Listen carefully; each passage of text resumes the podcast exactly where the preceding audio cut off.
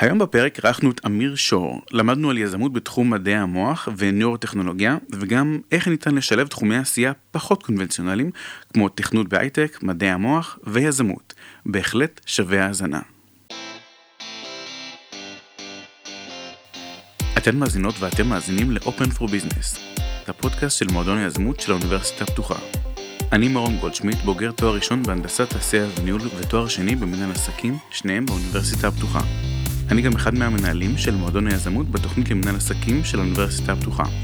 האורח שלנו היום ב-Open for Business הוא אמיר שור. לאחר שירות צבאי של כשש שנים כמתכנת בחיל המודיעין, אמיר המשיך בעבודתו כמפתח גם לאחר השירות הצבאי.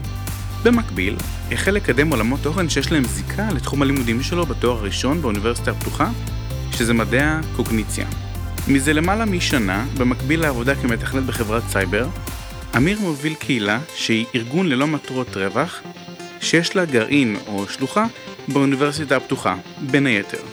מדובר בקהילת Brainstorm IL, והיא שמה לעצמה למטרה לקדם את נושא מדעי המוח ואת ה neurotech בארץ. אמיר, ברוך הבא לפודקאסט. שלום, כיף להיות פה, מה שלומך? בסדר גמור. בוא נכיר אותך עוד טיפה ונעשה את השאלון הקבוע שלנו בפודקאסט. אני אשמח אם תוכל לספר לי בבקשה על שני רגעים מהחודש האחרון, אחד יותר חיובי והשני אולי יותר מאתגר או קשה. אה, וואו, שאלה מצוינת. אה, רגע אחד יותר קשה, אני אתחיל ממנו. אה, אני עובד עכשיו על פרויקט מאוד מאוד קשה בעבודה, ואני פחות או יותר מנהל ומתכלל אותו. במסגרת המקום שאני נמצא בו עכשיו זו הפעם הראשונה שאני עושה את זה, ויש כמה רגעי משבר קטנים בדרך. אמ, צריך לקבל תמיכה מהצוות שמוביל בדרך כלל את הפרויקטים ולהשתלב איתם. אה, זה קצת מאתגר אה, להשתלב בתוך מסגרת שהיא כבר בנויה ומוכנה, אתה מנסה להשתלב בתוכה בתפקיד יותר ניהולי ולתפוס את המקום שלך שם. אז אה, זה, אני לא אכנס יותר מדי לפרטים, אבל זה, זה תופס את הנפח של הרגעים הקשים החודש. רגע טיפה יותר טוב, היה לי סופש ממש מעולה אתמול. איזה כיף. כן, אתה יודע, זה הרגעים הקטנים, אה, להיות עם אשתי בתל אביב ופשוט ליהנות מהסופש, אז אה, זה היה אחלה חלק בחודש. מגניב. עשיתם משהו מיוחד? אה, פשוט פגשנו המון חברים שלא ראינו המון זמן, ויצאנו לקולי עלמה בשישי בערב, אז הרבה זמן לא עשינו דברים כאלו, כבר בערך שנה, אז נחמד. אני רק אגיד שאנחנו מקליטים פה ממש אחרי שאנחנו כבר יותר משנה בשנת הקורונה. אנחנו נשדר את זה עוד לא מעט זמן, אז אה, רק שנביא קונטקסט למה כן. היה בשנה הזאת. בוא, ספר לי אם יש משהו מהתקופה האחרונה שהיית עושה אחרת אם היית יכול. שאלה קשה. כן, זה לא פשוט. לא אמרתי שיהיה קל. אוקיי, אה, משהו שהייתי עושה אחרת. אפשר לחזור לשאלה הזאת? אה, אני לא יודע אם אנחנו נחזור, אבל סבבה. אני כנראה צריך לעשות עוד קצת בדיקות עם עצמי. לא, תראה, זה יכול להיות משהו ש... אמרת ולא היית צריך להגיד, לא אמרת וכן היית רוצה... כן, זה, זה חשבון נפש שאני אעשה עם עצמי. סבבה. אז אה, אולי תגיד לי מה אנשים לא יודעים עליך והיית רוצה שידעו. אה, שיש לי שאיפות אה, להקים חברת סטארט-אפ משלי יום אחד. אני לא מדבר, משתף עם זה כל כך, כל כך הרבה אנשים. גם בתחום מדעי המוח או משהו כללי אחר? לא בהכרח. אה, יותר חשוב לי העניין הזה של להיות אה, בעל עסק בעצמי. זה אפילו לא חייב להיות סטארט-אפ במובן ה... טכנולוגי. venture capital של המילה, או טכנולוגי, כנראה שכן, כי בכל זאת יש כבר זיקה ברורה לזה, okay. אבל uh, בטח לא במדעי המוח. אגב, אני צריך לתקן, יש לי תואר במדעי הקוגניציה מאוניברסיטה הפתוחה. קוגניציה, כן. אוקיי. Okay. זהו, אז uh, ראיתי את זה בלינקדאין ולא הייתי בטוח איך לתרגם את זה, לאיזה תואר בדיוק זה מתורגם בעברית. כן, זה קצת uh, פחות מוכר. אוקיי, okay, קוגניציה. תגדיר במילה מה, מה זה קוגניציה. אמ, אם בתרגום ישיר, אז אה, מדעי הקוגניציה זה בעצם מדעי התודעה. זה תחום אינטרדיסציפלינרי שמשלב אה, בלשנות, פסיכולוגיה, מדעי המוח ומדעי המחשב, שבעצם המטרה שלו זה לחקור ולהבין את התודעה האנושית, ככל הניתן. אמ, זה, זה בגדול. וממחקרים בתחום הזה בסוף אה, יוצרים את Skynet. אמ, כן, גם את Skynet. גם את הכלי AI של פייסבוק, אבל זה תואר שהוא ברובו אה, תיאורטי אה, ופילוסופי אפילו. אה, כלומר, זה לא בהכרח תואר אה, הנדסי. יש מקומות שבהם לומדים אותו בשילוב אה, מסגרת אה, הנדסית, אבל באוניברסיטה הפתוחה הוא תואר שהוא יותר אה, פילוסופי-פסיכולוגי, אם כי שאפשר לשלב אותו עם מדעי המחשב. אני רק אסביר את הרפרנס הקודם, Skynet אה, זאת אה, זה כינוי מהסרט אה, שליחות קטלנית, אה, ששם למעשה מדובר על רשת מחשבים, שבסופו של דבר מקבלת את הבינה להשתלט על המין האנושי, בלי ספוילרים, אבל זה פחות או יותר מה שקרה שם. אחלה סרט. כן, האמת שכן, אני אהבתי יותר את הסרט השני, אני חושב שזה זה אחת הדוגמאות הקלאסיות שהסיקוול יותר טוב מהסרט המקורי. כן, אני, הסרט השני באמת נחשב אה, ממש ממש טוב. כן, כמו שאומרים, I'll be back. I'll be back. אז תגיד, אמיר, כמה זמן לוקח לך להתארגן בבוקר? אוי, זו, זו שאלה טובה שמהחיים האישיים שלי שאני דווקא כן יכול לענות עליה בקלות. אוקיי, הרבה יותר מדי זמן. אולי זה משהו שאני צריך גם להתחרט עליו, אה, שהייתי עושה אחרת, אה, מתארגן מהר יותר כל בוקר. אני אוהב להתחיל לאט, אני צריך את הזמן שלי בבוקר, סביבות אה, 40 דקות הייתי אומר. כן, אני בהחלט יכול להזדהות עם זה. טוב, בוא נשאל עוד כמה שאלות קצרות וניגש לעניינים. אוקיי. חתול או כלב? אה, פעם חתול, היום כלב. מעניין, that's a first. אה, גלידה וניל או שוקולד? שוקולד, קיץ או חורף? חורף. אה, למרות ש... בפיזי עדיף קיץ, אה, חורף, סליחה, בנפשי עדיף אה, קיץ. זה, זה משתנה. כן, אפשר להבין את זה. אה, מקום מושלם לחופשה בחו"ל. אה, ארצות הברית. מקום ספציפי זה מקום גדול. המקום הספציפי יהיה הקרוון ה-RV שאנחנו נזכור, אה, אני ואשתי, וניסע איתו ברחבי המדינה הזו. זה חלום ופנטזיה שיום אחד אני מקווה תקרה. אז לא נגיד אה, חוף מזרחי, חוף מערבי, או... האמת שיותר פשוט לראות את המקומות המעניינים שבאמצע, כי בחופים כבר הייתי. יפה. האמת שמניסיון road trip זה, זאת אחת החוויות, לא משנה באיזה כלי תחבורה אתה עושה את זה, זה מדהים. כן, אני מסכים. אוקיי, אז ספר לי במשפט אחד, מי זה אמיר שור? Um, אני חושב שגם פשוט מסוג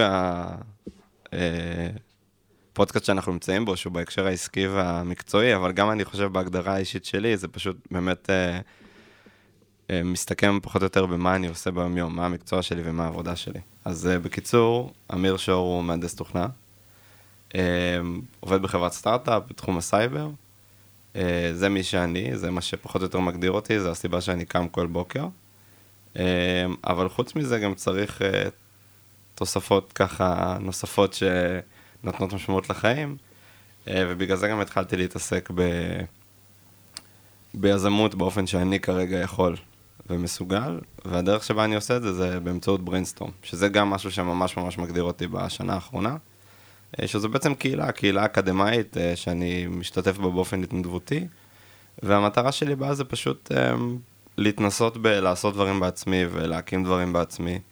אה, אז גם זה, כל הנושא הזה של יזמות, אולי לא במובן המפציץ של סטארט-אפים, אבל במובן היותר אישיותי, זה משהו שמאוד מגדיר אותי בשנה האחרונה.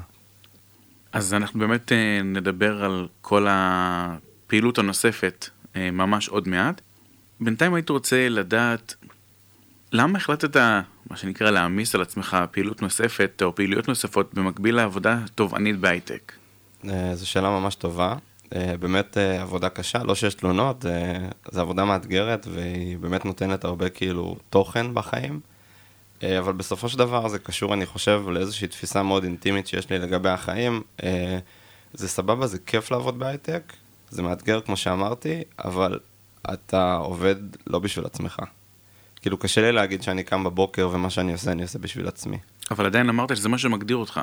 כן, אה, זה חלק, אני חושב, מהניגוד שקיים בי, ואולי גם בעוד אנשים אחרים שכיום הם שכירים ועובדים. בסוף, כמו שאמרתי, זה ממש נהדר ואין תלונות, אבל קשה להגיד שאתה קם בבוקר כדי לעשות את העבודה שלך, אני לא רואה אותה בתור השליחות שלי. היא איזשהו משהו ממש ממש טוב שאני עושה עם החיים שלי, אבל היא לא השליחות שלי. אה, ואני חושב שזו הסיבה שבחרתי להעמיס על עצמי משהו נוסף, כי אני, משהו שאני רוצה ש, שיהיה שלי.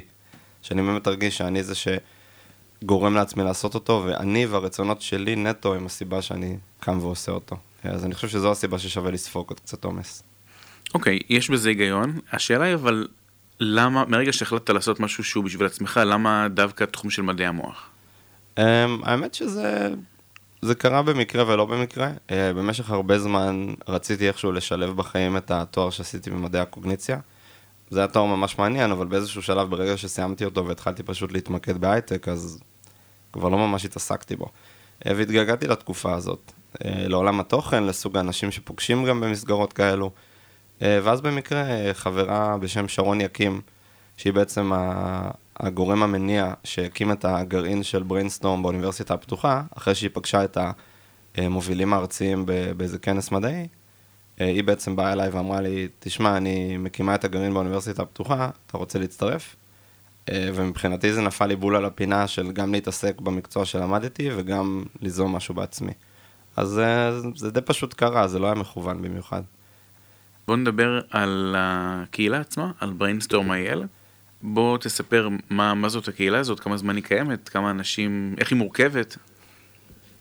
Um, הקהילה קיימת, אם אני לא טועה, מ-2017 או 2018, אני מצטער, אני לא זוכר את הזמן המדויק. היא בעצם uh, התחילה כיוזמה של uh, uh, שני דמויות עיקריות, שזה אסף הראל ואור רבני, uh, מאוניברסיטת uh, בן גוריון וחיפה בהתאמה, הם שניהם uh, לומדים את דוקטורט במדעי המוח, כל אחד בתחומו, אור, אור היא אישה, אה, אז בתחומה.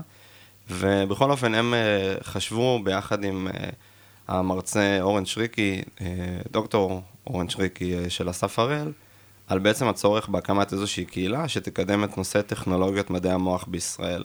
יש כאלו קהילות בחו"ל, למשל אחת מהן זה ניורוטק איקס, אבל אין כאלו בישראל. ויתרה מזאת, אה, זה תחום שהוא דווקא די חזק בישראל, גם מבחינת האקדמיה ואפילו מבחינת התעשייה. הם הרגישו שבעצם אה, האקוסיסטם הישראלי לא מספיק מחובר לאקוסיסטם הבינלאומי, והם רצו לשנות את זה. אה, הדרך שבה הם בחרו לעשות את זה, זה באמצעות מה שנקרא grassroots operation, כלומר, הם התחילו מלמטה למעלה, ופשוט אספו סטודנטים, או יותר נכון דוקטורנטים ודוקטורנטיות מהאוניברסיטאות השונות בארץ, במטרה להקים בכל מקום גרעין.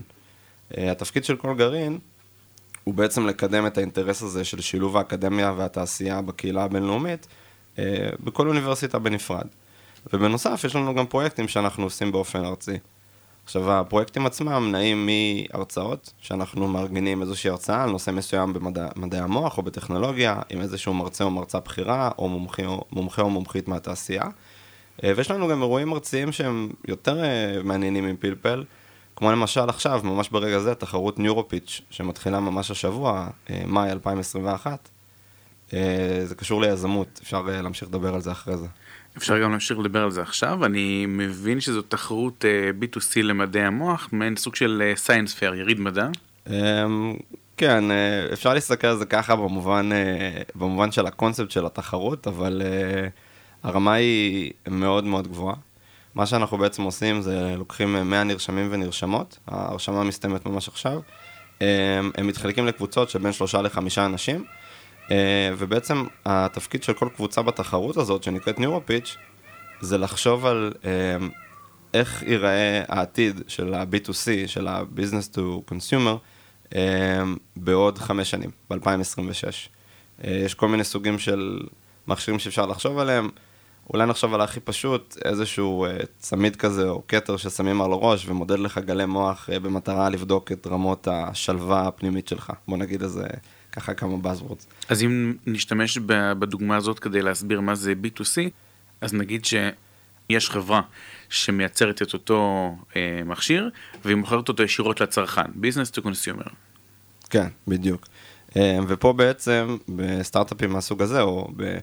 אה, מוצרים מהסוג הזה, כל נושא השיווק וניהול התוכנית העסקית הוא אפילו אה, מורכב יותר מאשר ב-B2B, שזה business to business, אה, ולכן אנחנו מעבירים לאותן קבוצות של סטודנטים וסטודנטיות לתארים ראשונים, כל מיני סדנאות, על איך בעצם לחשוב טכנולוגית על המוצר שלהם, איך לבנות תוכנית עסקית, איך לחשוב על השיווק.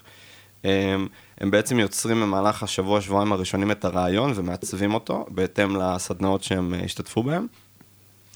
אה, ואז בעצם מתרחש איזשהו חצי גמר, שבו הם ממש עומדים מול פאנל שופטים ועושים פיץ', ולכן השם ניורו פיץ', עושים בעצם פיץ' לרעיון שלהם, אה, והרעיונות הכי טובים יעברו לשלב הבא. אה, בשלב הזה ממש יוצמדו אליהם מנטורים ומנטוריות מהתחום הטכנולוגי והעסקי, ויהפכו את הרעיון לאפילו עוד יותר ישים ומוכן ל... להפצה.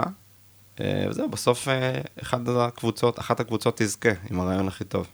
אז מתחיל עם 100, וכמה מגיעים לשלב של הפיץ'? אני חושב שאפשר לומר שבערך חצי מהקבוצות, נגיד 50 איש, אולי טיפה אה, פחות. את הפיץ' הראשוני כולם עושים. רק חצי עוברים, ואז יש בעצם, אחרי עוד ליבון ועיצוב של הרעיון, עם מומחים ומומחיות, יש עוד פיץ' סופי, שבו יהיה רק זוכה אחד, ו... אה, זה ממש מגניב, התחרות היא גם קורית בשיתוף עם אה, VC, עם Venture Capital, עם קרנות שעוסקות בתחום ה-Health Tech וה-Digital Health Tech, אז אה, זה, זה בסוף באמת הזדמנות אדירה לכל סטודנט שרואה את עצמו כיזם בעתיד, או אפילו לא. אז זה עונה על השאלה הבאה שלי, מה יוצא לאנשים שמשתתפים, חוץ מתהילת עולם של להגיד שהם זכו בתחרות? אז יש גם, כאילו הפרס בסוף, ה, ה, איך אומרים, ה, התגמול בסוף, ה-reward, זה באמת איזשהו ערכה לסטארט-אפיסט המתחיל, יש איזה, אני לא זוכר בדיוק מה זה, אה, תמיכה מה-VC, או מדפסת תלת מימד, או רחפן, אני לא בדיוק זוכר את הפרטים הקטנים, אבל אה, חוץ מזה שבלי קשר למתעניינים בלהפוך את המיזם הזה שלהם, את הפיץ' הזה שלהם לרעיון יותר רציני, בסופו של דבר באים שם במגע עם המון המון מומחים ומומחיות מהתעשייה, וגם אנשים מה-VC. אז אחרי זה קשרים לא יהיו כנראה הבעיה של אותו יזם או יזמית uh, מתחילים שאפתניים. איכשהו זה מזכיר לי את הסיפורים על uh, משחקי פוטבול מקצועיים או כל ספורט מקצועי בארצות הברית שהמאמן אומר לך תשחק הכי טוב שאתה יכול כי ביציע יהיו את ה... אה, איך קוראים לזה? את המגייסים. את הדראפט. כן. הדראפט, כן. זהו, אז אני מנסה למצוא אה, מילים לזה בעברית אה, כדי אה, שמי שלא מכיר אז שידע, אבל כן, שבסוף אולי ייקחו אותך, תהיה מהמקצועיים, או שיביאו לך מלגה וכולי. כן. אז יכול להיות שזה דומה. זה באמת, זה, זה חלק מהקונספט גם מהרבה מההאקתונים בארץ. הם, הם מתחילים ומסתיימים עם המטרה הזו in mind. כלומר, בוא נמצא אנשים שהם באמת... יותר טובים מכל השאר, ויש להם באמת אה, כישרון אמיתי ליזמות ופרויקטים טכנולוגיים, ואולי אחרי זה נוכל לעבוד איתם. זה הרבה פעמים הסיבה שעושים האקתונים. מעניין. מה, מה הדרישה המינימלית אה, להיכנס לתחרות הזאת? אתה חייב להיות סטודנט, או איך זה עובד? Um, אני חושב ש... uh, שחייבים להיות סטודנט, um, אבל אין, אין איזושהי דרישה מורכבת או קשה. צריך רק להתחייב להשקיע זמן, כי המון אנשים אה, שיש להם המון המון דברים טובים לעשות עם הזמן שלהם, באים ובהתנדבות מרצים ועושים מנטורשיפ, אה, ולכן צריך לדעת שאתה מתחייב או מתחייבת לאיזשהו תהליך של חודש כזה, שהוא מאוד אינטנסיבי, אה, אבל חוץ מזה אין איזה שהן דרישות קבלה, רק להתעניין בתחום כמובן, מדעי המוח ויזמות בו זמנית. כן. בוא נדבר טיפה על סקולה. כן. אסכולה זו תוכנית של 15 שבועות שמכשירה בוגרי יחידה 8-1 לעולם היזמות. למי שלא מכיר, יחידה 8-1 זאת אה, היחידה הטכנולוגית של אה, חיל המודיעין. עד לא מזמן, אה, אני חושב שאי אפשר היה להגיד אפילו את השם הזה. כן, עכשיו אפשר. כן. חופשי. אז בוא תספר מה הקשר שלך לאסכולה. אז בעצם את השירות הצבאי הארוך שלי ב-8-1 התחלתי ב-2011 והשתחררתי ב-2017. אמ, בערך, אה, אני חושב איזה אה, שנה או שנתיים לפני, אמ, אה, עמותת בוגרי היחידה הטכנולוגית, היא 81, ככה התחילה לבנות את עצמה מחדש, ונהיה רעיון בקרב כמה בוגרים להקים בעצם איזושהי תוכנית שהיא בית ספר ליזמות. יש חממות שבעצם מלוות, כמו אינקובטורים, שמלווים סטארט-אפים ממש בתחילת דרכם, ויש אקסלרטורים שהמטרה שלהם זה לייצר גידול מואץ בסטארט-אפים, אה, אבל אה, בתי ספר ליזמות זה משהו שהוא פחות מוכר או קיים. זה בעצם שלב הרבה יותר ראשוני של התהליך היזמי. ובעצם שני בוגרים, שזה רותם אלדר, שהוא כבר ותיק והיה ביחידה מזמן וכבר עשה את שלו בעולם הסטארט-אפים וה-VC. ויונתן, שאני לא זוכר את שם המשפחה שלו כרגע, אבל אה, נבדוק אותו אחר כך. אה, הם הקימו אה, בעצם את סקולה, כי הם הבינו שיש את המחסור הזה בבתי ספר ליזמות.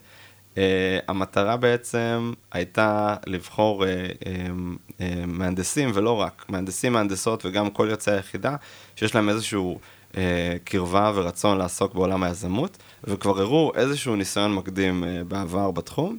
אה, ובעצם ללמד אותם אה, איך מקימים סטארט-אפ, איך בונים תוכנית עסקית, איך מעצבים מוצר, איך מתאימים אותו לשוק, איך מדברים עם VC, איך, איך מוצאים את הצוות המתאים, ועוד ועוד ועוד. וזהו, זו תוכנית של בערך 14 מפגשים, שבה גם נפגשים עם המון מומחים ומומחיות מהתעשייה ולומדים המון. זה ככה בגדול. אז זו תוכנית שאתה בערך באמצע שלה עכשיו? אני בערך באמצע שלה עכשיו, כן. ואיך זה מתקדם עד עכשיו? אמ, זה מאוד מאוד שימח אותי להתקבל אליה השנה, כי לפני שנתיים אה, ניסיתי בפעם הראשונה ולא התקבלתי. הם פשוט אמרו לי, תשמע, אתה... כאילו, הם לא אמרו את זה ככה, אבל השורה התחתונה, אתה לא מעניין מספיק. אה, באותו הזמן כל מה שעשיתי זה לעבוד, ולא היה לי שום פרויקט שעסקתי בו בעצמי. אה, מאז הלכתי ללמוד בכל מיני מקומות על יזמות, והתחלתי את Brainstorm, ועשיתי כל מיני תהליכים עם עצמי כדי באמת לקרב את עצמי לעולם הזה של היזמות, והשנה כשהתמיינתי הם, הם זיהו את הפוטנציאל, וזה מאוד שימח אותי. אה, בינתיים זה מתקדם ממש אחלה, אני חושב שמשהו שאני אשמח להגיד לגבי זה, אה, כל הדברים שאנחנו לומדים שם זה, זה ממש אחלה וזה ממש מגניב. אנחנו נפגשים עם אנשים שיש להם מלא ניסיון, אבל בסוף הדבר הכי חזק שאני לומד משם זה שיותר מהכל, אה, קשרים זה הכי חשוב. לא במובן האגואיסטי או הטיפה לא נעים של המילה, אלא במובן הזה שאם אתם רוצים נגיד להקים סטארט-אפ, עד שלא תשבו עם בן אדם שונה כל יום, ופשוט תחשבו איתו על רעיונות ותנסו כאילו להבין אם הוא או היא מתאימים בתור שותפים שלכם וכן הלאה, אתם לא בהכרח כאילו תגיעו למצב שאתם בשלים לזה. כאילו אני הבנתי שאת כל הדברים שמלמדים אותנו שם, אני יכול גם לפתוח את האינטרנט ולקרוא בעצמי. אבל מה שהכי חשוב זה פשוט באמת להתחיל להתעסק בזה ביום יום. זה, זה המסקנה שאני הגעתי אליה אחרי חצי תוכנית.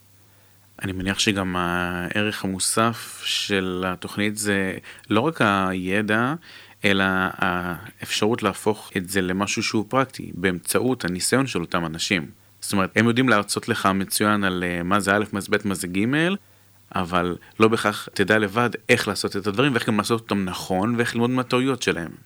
אה, נכון, זה מדויק, באמת אה, חלק ממה שממש נחמד בהרצאות זה שבסוף כל ההרצאה זה כזה, הנה קחו את המספר סלאש מייל סלאש לינקדאין שלי ודברו איתי אם יש לכם שאלה, אני פה כדי לעזור. אני חושב שזה גם משהו שממש אה, אה, אה, מסמל כאילו עיקרון חשוב בעולם הזה של הסטארט-אפים והיזמות ממה שאני רואה בנדע, בינתיים. כולם ממש ממש בקטע של לעזור אחד לשני. ולפחות עד רמה מסוימת להקדיש מהזמן שלהם פשוט כדי לעזור לאנשים אחרים שהם לא בהכרח חייבים להם כלום. אני חושב שזה גם מתוך איזושהי הבנה שרק ככה אנחנו נצליח כאומה, נגיד את זה ככה. אה, וגם באופן אישי, כאילו, כשאתה עוזר למישהו, בעתיד הוא גם יוכל לעזור לך בחזרה. אז אה, זה גם חלק מהעניין. קראתי פעם מחקר ששאל למה פילנטרופים עושים את מה שהם עושים, למה בכלל לעזור לאנשים אחרים, ואני לא מדבר אה, רק על עזרה שהיא מצופה הדדיות מסוימת, כמו שציינת עכשיו, אלא ממש על פילנטרופיה נטו. מישהו תורם עכשיו עשרה מיליון דולר לאיזה בית, אה, לא יודע, תמחוי, ובוודאות הוא לא יקבל מהם שום דבר בחזרה. המחקר הזה מראה שהבן אדם הזה מקבל יותר סיפוק מ- מלעזור לאחרים מהרבה דברים אחרים בחיים שלו, וזה למעשה הריוורד שלו, התחושה, כל אחד ייקח את זה למקום שלו לפי האישיות, תחושה של אולי עליונות, אולי אה, צדק מוסרי, או, או אולי איזה סגירת מעגל מבחינתו, כל אחד אה, ו- ו- והסיבה הפנימית שלו. פשוט הזכרת לי את זה ברגע שאמרת, אז אה, עניין אותי לציין את זה. כן, אה, תמיד, תמיד צריך להיות מעורב, כאילו, בכל זאת באתי ממדעי הקוגניציה, וביביוריזם זה באמת התפיסה בפסיכולוגיה שמדברת על תגמול ועונש, תמיד יש איזשהו תגמול, אבל לפעמים הוא באמת שלך עם עצמך. כן, טוב, אפשר לדבר על זה עוד לא מעט, כן. גם על כלכלה התנהגותית, ובסוף אנחנו גם נדבר על דן אריאלי. אבל בסדר טוב אז אני אני שמח שאתה נהנה עד עכשיו בסקולה ואני מאוד מקווה שזה יביא לך את הכלים שאתה שאתה רוצה ושבסופו של דבר זה יתרום לך ויאפשר לך להתחיל את המיזם שדיברת עליו. תודה רבה, גם אני מקווה. לפני סיום אני אשמח uh, לשמוע את דעתך בנושא של הקשר בין האקדמיה, בוא נקרא לזה, לעולם שאחרי. Mm-hmm. למדת הרי תואר אקדמי ולאחר מכן עשית כל מיני דברים שקשורים ולא קשורים לאותו תואר. איך אתה, מבחינתך, מהחוויה האישית שלך, איך תרם או לא התואר הראשון למה שקרה, לכל מה שקרה אחרי זה? אה, זו גם שאלה ממש טובה, ואני באמת, אה, בגלל שאני עובד בה, אני כאילו משתתף ומנהל את הגרעין, אז אני נחשף להמון סטודנטים וסטודנטיות, אה, ואני רואה את זה כל יום. את הנושא הזה של איך יוצאים לתעשייה, זה גם אחד הנושאים שמדברים עליו הכי הרבה בהרצאות השונות של Brainstorm ברחבי הארץ. אני אתחיל ואקדים מזה שהמצב שלי היה קצת שונה משל רוב האנשים שלמדו פסיכולוגיה ומדעי הקוגניציה. אני בעצם התחלתי משירות של שש שנים ביחידה טכנולוגית. עתידי התעסוקתי היה פחות או יותר מובטח, אז חשוב לציין את זה שהדרך במובן הזה, לפחות אחרי שהשתחררתי, הייתה טיפה יותר פשוטה וברורה. התואר שלי, שעשיתי בפסיכולוגיה ומדעי הקוגניציה, עזר לי מאוד עם התנסחות והתבטאות ואיך לתקשר עם אנשים או לכתוב דברים, כי זה פחות או יותר מה שעושים רוב התואר. אני כן חושב שכל מישהו ומישהי שמתחילים תואר עכשיו, יכולים להתחיל תואר, גם אם לא ברור ב-100% איך הוא יתרום להם אחרי זה, אבל אני חושב שבכל רגע במהלך שלוש או ארבע שנים שהם יהיו באוניברסיטה או במכללה, הם צריכים לשאול את עצמם במה אני עובד אחרי זה, ואיך התואר הזה עוזר לי, איך אני רוכש עוד כלים שהם מחוץ לשעות הלימודים הרגילות, שיאפשרו לי לרכוש מקצוע. אני חושב שזה משהו שכל בן אדם צריך להתעסק בו כל יום. גם אם זה נשמע מפחיד, גם אם אתם לחוצים מהמבחנים, בסדר, תנו לעצמכם את השנה הראשונה בשקט, אבל זה צריך להיות on your mind all the time. זה מה שאני הייתי אומר בהקשר הזה. אם ניקח צעד אחד אחורה, אז הרבה סטודנטיות וסטודנטים נתקלים במשהו שנקרא פרדוקס הבחירה. אוקיי. Okay. מראש יש אה, הרבה אופציות, אז אה, הם לא בטוחים מה הכי נכון בכלל, מה הכי נכון להם. אתה אמרת, אוקיי, בואו תחשבו איך אתם עושים עם זה משהו, ולחשוב על הקריירה, כמה צעדים קדימה, כמו במשחק שחמט, אבל לפעמים הצעד הראשון הוא הכי קשה. מה עושים ברגע שלא יודעים מה, מה הכי נכון? כי מצד אחד הורים לוחצים, תהיה עורך דין, תהיה רואה חשבון, אה, תעבוד בהייטק, תלמד מדעי המחשב, אבל התואר שהכי בא לי לעשות הוא ללמוד, לא יודע, משהו מתיאטרון למשל, או, או קופי רייטינג, או משהו כזה. מה עושים במקרה כזה? אז באמת אתה הולך צעד אחד אחורה, אתה הולך לבחירת התואר, שזה במקרה נגיד מצב שאחותי נמצאת בו כרגע, אז אני גם מנסה לעזור להם זה.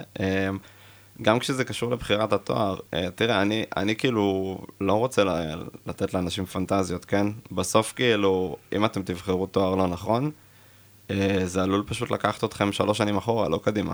אתם עלולים בסוף לצאת מהתואר במחשבה שעשיתם טעות, אז אני, אני לא יכול להגיד את זה יותר יפה מזה, כן? האמירה הזאת, עשיתם טעות, ההנחה הסמויה בה היא שיש מטרה מסוימת ושהיא לא הוגשמה. השאלה היא, אולי נכון יותר להגדיר את המטרה בצורה שונה, כך שכל תואר יגשים אותה. למשל, mm-hmm. ללמוד איך ללמוד, את זה בכל תואר עושים. נכון. או להשאיר את הידע עם עולמות תוכן אחרים, את זה בכל תואר עושים. אוקיי. Okay. אז יכול להיות שכל תואר בסופו של דבר ישרת את המטרה הזאת, ואחרי זה, בסוף, עושים מה שיוצא. לא חייבים לעבוד משהו שהוא רלוונטי בצורה חד-חד ערכית או ישירה לתואר. Um, זה נכון לגמרי, אבל אני חושב שזה באמת, um, זה באמת תלוי גם כאילו בבן אדם וכמה הוא או היא מוכנים uh, להקריב, וכמה הלחץ הזה מההורים, כמו שאמרת, או אפילו הלחץ שלך מעצמך והציפיות שלך מעצמך משפיעות עליהם. כלומר, יש אנשים שבאמת, יש, יש לי חבר שעשה תואר ראשון בארכיאולוגיה והיסטוריה, שבוא נגיד תכלס זה לא התואר הכי יישומי, אבל זה מה שעניין אותו וזה מה שהוא אהב. והוא בן אדם שחי את החיים בקצב שלו. עכשיו הוא עושה תואר שני בתיירות אה, ומנהל עסקים, אז אתה יודע, הוא פשוט נותן לדברים להתגלגל כזה. והוא בדרך עובד בעבודות מזדמנות, או מנסה כאילו לעבוד גם במקצוע תיירות, אה, זה סבבה והכול. אבל אם התוכנית שלכם היא לא לפרוס את uh, תהליך ההבשלה שלכם בתעסוקה על פני חצי עשור או אפילו עשור שלם, אז אתם צריכים לקחת את זה בחשבון. שכש... אם מה שאנחנו רוצים לעשות זה, כמו שאמרת, לתת לתואר להגשים את עצמו, אז זה יכול לקחת הרבה יותר זמן. וזה אני חושב משהו שחייבים להגיד אה, בנוסף. כן, זה אין ספק. ובאמת אם רוצים לעשות קריירה בתחום מסוים, אז כמו שאמרת, בדיוק בזבוז של איקס שנים לעשות תואר במשהו אחר. כן. אני, אני אחזור קצת אחורה ואני רק אגיד שאמרת אה, אה, אשליית הבחירה. כן. אז בוא נגיד שכבר אה, בחרו את התואר והתחילו ללמוד. עכשיו, איך יודעים בכלל במה להתמקד כדי שכשאני אצא הסקילים שלי יהיו רלוונטיים? אז שוב, אני חושב שעדיף להתמקד פשוט במשהו שהוא כמה שיותר general purpose. כן. כלומר, היום סתם, גם אם התואר שלכם לא בדיוק סובב סביב תכנות, אז תכנות זה עדיין skill בסיסי שטוב שיהיה בכמעט כל עבודה היום, אפילו אם היא לא engineering באופן קלאסי. אז כן. אפשר ללמוד את זה קצת, למשל. אני, בנושא הזה של הלימודים, אני אקח טיפ מעולם היזמות ואני אמשיל אותו לעולם הלימודים, כמעט כל יזמת ויזם שאני מראיין פה, ובכלל, גם אנשים שאני לא מראיין פה, אומרים שהטיפ הכי טוב שלהם הוא פשוט להתחיל, פשוט לעשות. בהקשר של הלימודים אני אגיד, פשוט תתחילו ללמוד, לא משנה מה. אתם אה, מתלבטים בין אה, פסיכולוגיה לסוציולוגיה, תתחילו אחד מהם. מתישהו בסמסטר הראשון או השני, אתם כבר לבד תבינו אם זה מתאים לכם או לא. ותמיד אפשר לעשות סוויץ'. לי יש למשל חבר מאוד מאוד טוב, חבר ילדות, שהוא רצה ללמוד כל החיים ביולוגיה. כל החיים זה מה שהוא רוצה לעשות. ברגע שהוא הגיע לשלב של הבחירה, הוא הבין שיכול להיות שזה לא מתאים לו לפי הסילבוס, ואז הוא הלך ולמד עריכת דין. אחרי עריכת דין הוא בסטאז' הבין שזה לא מתאים לו, ולאחר מכן עבד כמה שנים בתור בנקאי. אחרי התקופה הזאתי הוא הבין שהוא לא רוצה למכור את הנשמה שלו לזה, ואז הוא עבר לסיעוד, ובשנים האחרונות זה מה שהוא עושה, הוא אח מוסמך. אז מצד אחד זה נשמע וואי הוא בזבז הרבה הרבה, הרבה שנים, אבל מצד שני כל הסקילס שהוא קיבל בשנים האלה וגם מה שהוא למד על עצמו זה משהו שהוא uh, invaluable זאת אומרת שאין לו ערך כספי.